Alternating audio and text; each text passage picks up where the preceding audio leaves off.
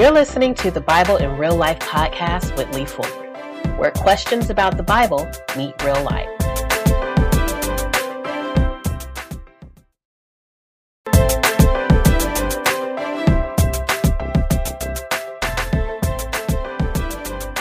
Hey, this is Lee, Bible in Real Life, and today I want to invite you to an overview and an orientation to the Bible. You'll be able to understand it a bit better, and you'll be able to read and have a better idea of what's going on after you listen to this podcast. Let's go!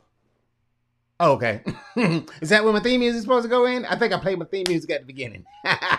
But anyway, hello, welcome. This is Lee Fuller, and you're listening to the Bible in Real Life podcast. I'm super excited to have you here, and I really hope that you will take this opportunity to really get that orientation that's needed to help you understand the Bible. But before I say that, are you following us on TikTok? Because that TikTok community is growing and we are dropping videos daily. About 5 times a week, I'm over there talking about different things we're reading and studying. So if you would like to know more about what the Bible teaches and how you can apply it to real life, then make sure you're following us over there on TikTok. Next, I want to talk about some of the other things that we got going on. I am excited because I'm putting together a little devotional plan to help us understand and know what's going on and actually give us a framework for how to study the Bible, how to have our devotional time. We believe here that devotional time is so important, and I want to give you a little strategy on perhaps how you can go about having a consistent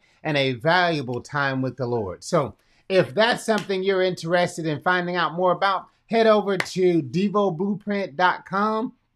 That's DevoBlueprint.com, and you'll be able to see what we have over there waiting for you. All right, so today I want to get into a little bit of a Bible orientation, right? Now, some of you may already know this, and some may not, so I want to make sure that I cover it.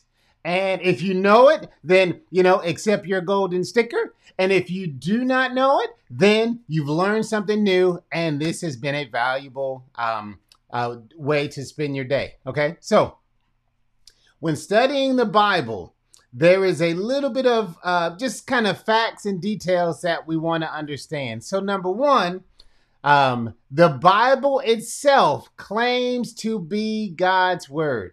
All scripture is God-breathed, right? All scripture is given by inspiration of God. So, and I believe we've talked about this before from 2 Timothy, but God claims authorship of His word. He said, it's God-breathed. I'm the one that spoke the words and empowered people. So first, I do want to highlight this because I talk to some people sometime and they will say, how can the Bible be God-breathed if it had human authors, right? And I kind of want to address this. So when God does something on the earth, many times he uses people to do it. Now, don't be confused. When you read the Bible, you'll see that God has control over donkeys. God said, if you don't follow me, then the rocks could cry out, right? So God has absolute authority and rule over everything, but he chooses more times than not to use people, right? So God used human authors. And this should be encouraging to us, right? Because that means God uses human beings to do his work, to share his words, right? So he did use human authors. And what's interesting is God used people from different types, right? So sometimes he used farmers, right? Amos was a farmer. Sometimes God uses scribes, those that were authors. He used Ezra and different ones. God used political leaders like Moses and Joshua to lead the nation. God used a regular, ordinary fisherman like Peter, right? God uses his family members like James or Jude. So it's important to know that when God wants to get a message to the world, he used human authors. And I believe today, when God wants to encourage each other, when God wants us to be a light before the world, he continues to use human people. So I don't see a contradiction between, hey, if it's God's word, then why are there human authors, right? Because God throughout history has been using humans to say what God's word says. It's kind of like God is behind the scenes making sure that his word is what's being taught. Think about this. The Bible used over 40 authors, right? God used over 40 different authors throughout the period of time to share his word that we have compiled into the Bible. Over 1,500 years of human history, God used people in each generation, right? And I believe that God wants to use you in this generation. Now, I believe that the word of God, the Bible, has been complete, right? So we don't have to worry about, hey, I need to add another book to the Bible, the collected canon of scripture. I believe that canon is closed, right? But we can use, God can use us to share the words that he's already given to his people and the apostles, right? So, so that's one thing. The next thing I want to go through by way of organization is kind of how is the Bible organized, right? There are two testaments, right? Or also another way to look at testaments is the idea of contracts. So the Bible is really grouped into two contracts, what we call the Old Testament, which is the first contract that God made with his people, and the New Testament, which is the second contract or fulfillment of the first contract. So when you're looking at the Bible, it's helpful that you understand that the way God interacted with people in the Old Testament or the Old Contract was in relation to the laws of Moses, right? And the way God interacts with people in the New Contract is because Jesus fulfilled the old contract, he ratified or instituted the new contract. So now it's not by the laws of Moses, it's by the relationship with Jesus Christ. And these are taught and reminded and expounded on in the Old Testament and the New Testament. So that'll help you understand some of the organization of the Bible. There's the old contract and the new contract. Now, you may say, Lee, hey, should I pay attention to the old contract now that there is the new contract? Yes, because the new was built out of the old, right? And the old was a precursor or a setup for the New Testament, right? So if you understand the Old Testament, then it really helps you as you transition to the New Testament. And if you read the New Testament, you understand, oh, this is an outworking of the Old Testament. So it is important that we have both, right? And Galatians chapter 2 talks about, I believe Galatians chapter 3, it said that God is showing how the Old Testament was, how do I say it? God had the whole plan in place and he kind of revealed it in an old covenant and a new covenant, right? Hopefully I didn't confuse you with that, but I want to give you some, just some organizational tools, right? So the Bible is written by over 40 authors over a period of 1,600 years, okay? There are two testaments or two contracts, the Old Testament and the New Testament. In the Old Testament, there are 39 books. In the Old Testament, there are 39 books. And in the New Testament, there are 27 books, right? So New Testament, you got the 27 books of the New Testament. And these together make the 66 books. Uh-oh, I got to pull out my calendar, my calculator. I believe I have right 39 plus 27 equals 66. Boom. All right. So there are 66 books in the Bible. But here is a way that you can help understand it.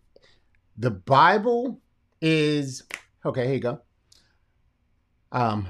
Our word Bible, right, is from the Latin word biblio, which means books. So if you look behind me, I have 66 books placed on my little bookshelf for this example. I have 66 books placed on there, right?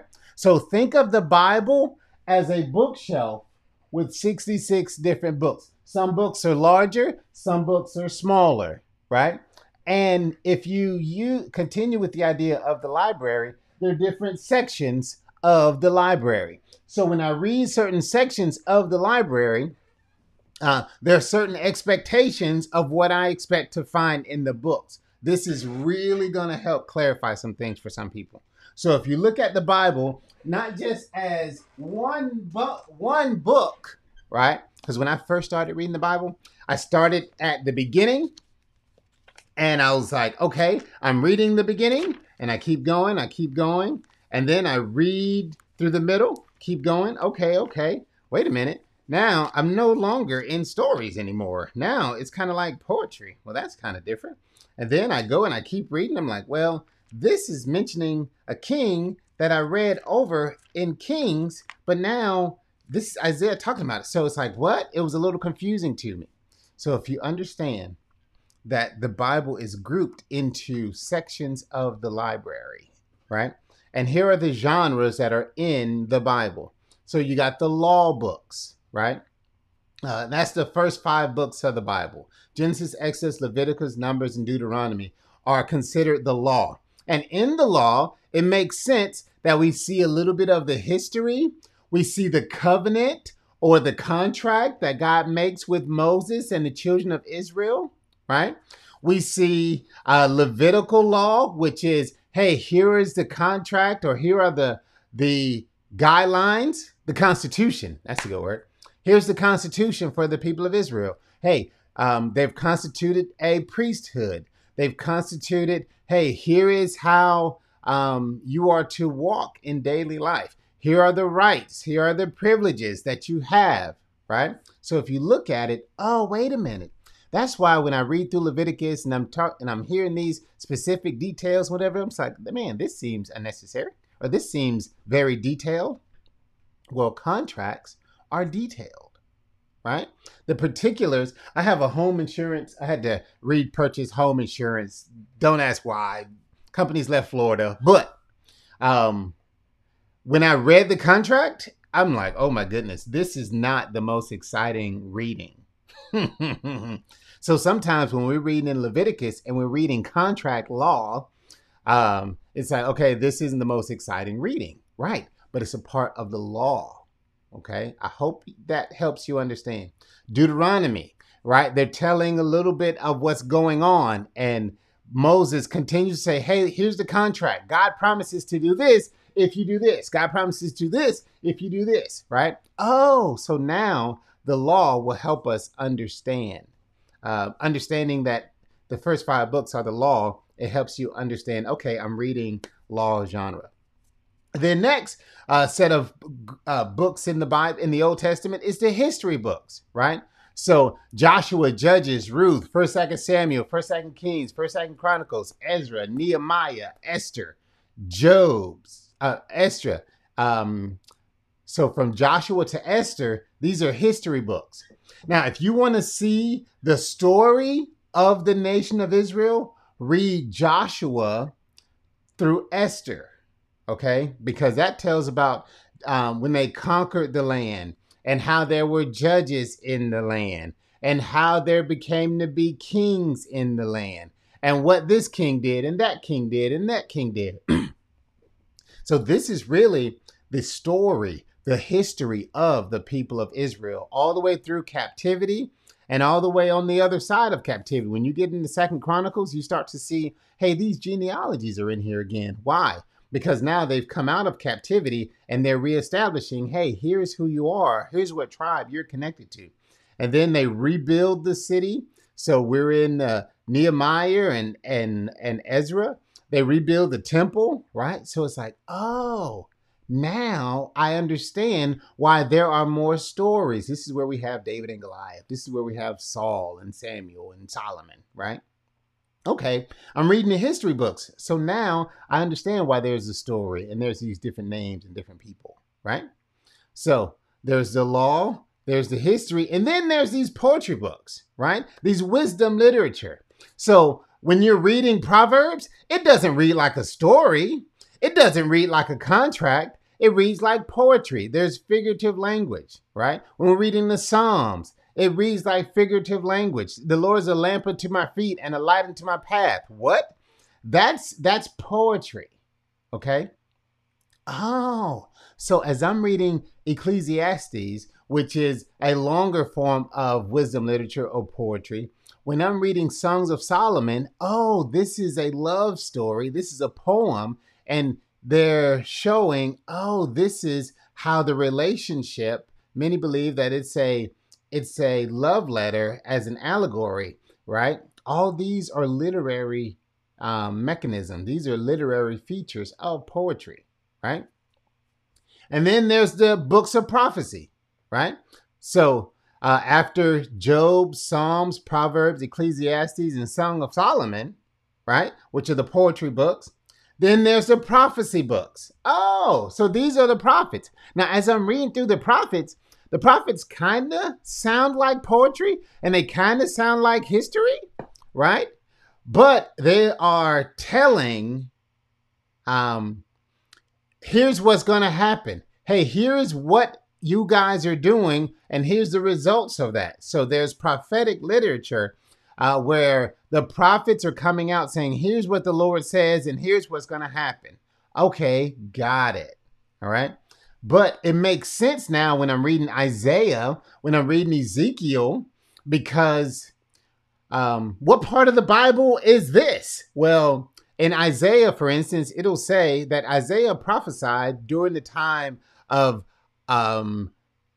Uzziah and Jotham and Hezekiah. Oh, wait a minute, I read about them in the history. So now you can say, oh, this prophetic literature was happening here. And when I read about Elijah and Elisha, how they're talking to Ahab and Jezebel. Well, where's Ahab? Oh, hold on. There's not a book of Elijah.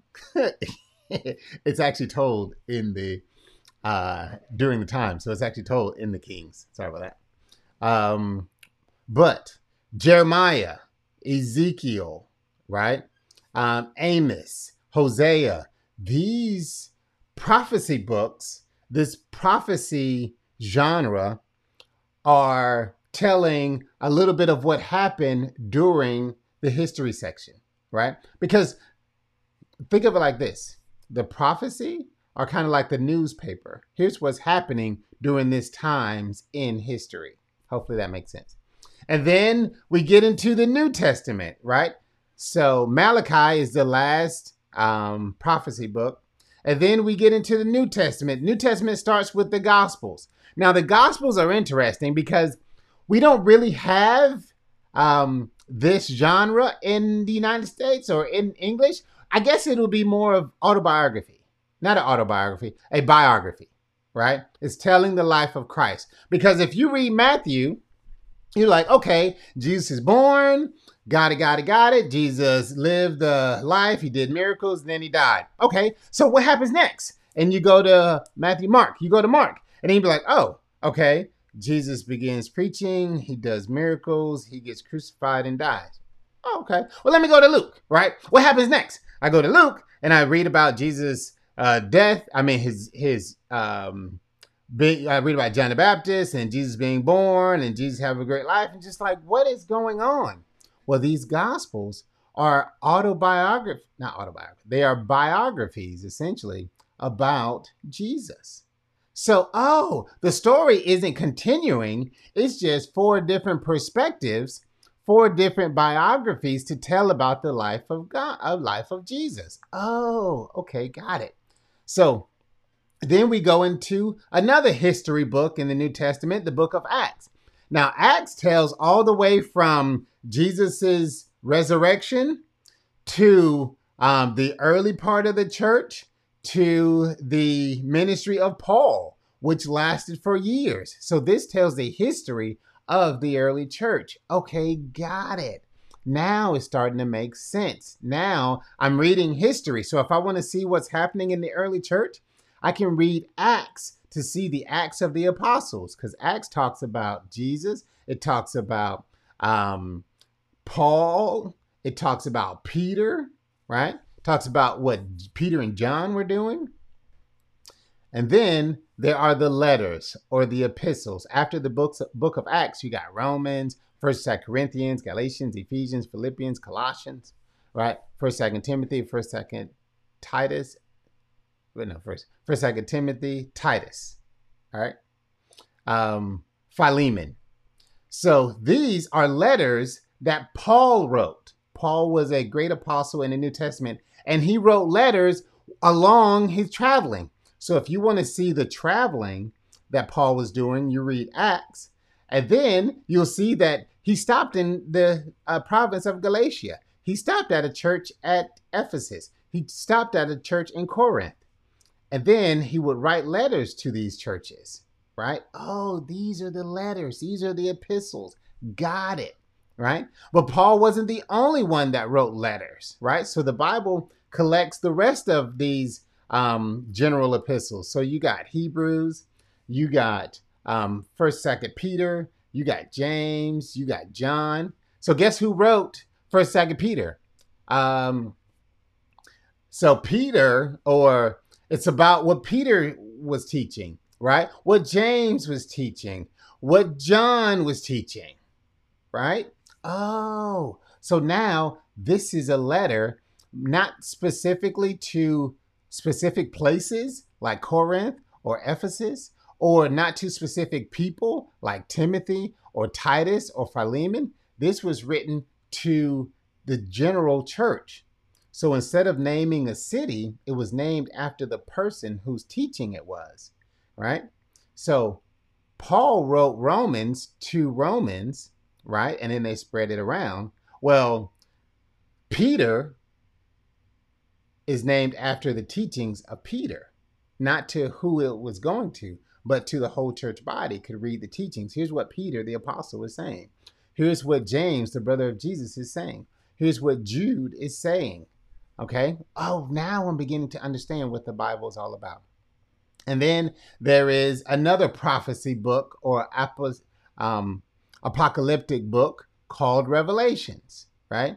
And now Revelations tell, okay, here is what's happening during this time and what will happen in the future, just like the prophecy book did in the Old Testament. So I'm hoping this overview of scripture allows you to see, wait a minute, if I know what genre I'm reading, now I understand more what's going on. If I understand that I'm reading the law book or a history book or a poetry book or a prophecy book or an autobiography, which is the Gospels, or a letter, which was written to a group of people, you know, or general letters, which was written to the body of Christ as a whole, I can look and I say, oh, now the Bible is starting to make sense. I hope this is making sense. And thank you for listening today. I'm going to do another one where I continue talking about some of this Bible orientation. And we're going to do some question and answer, because some people may be asking, hey, why are there different translations?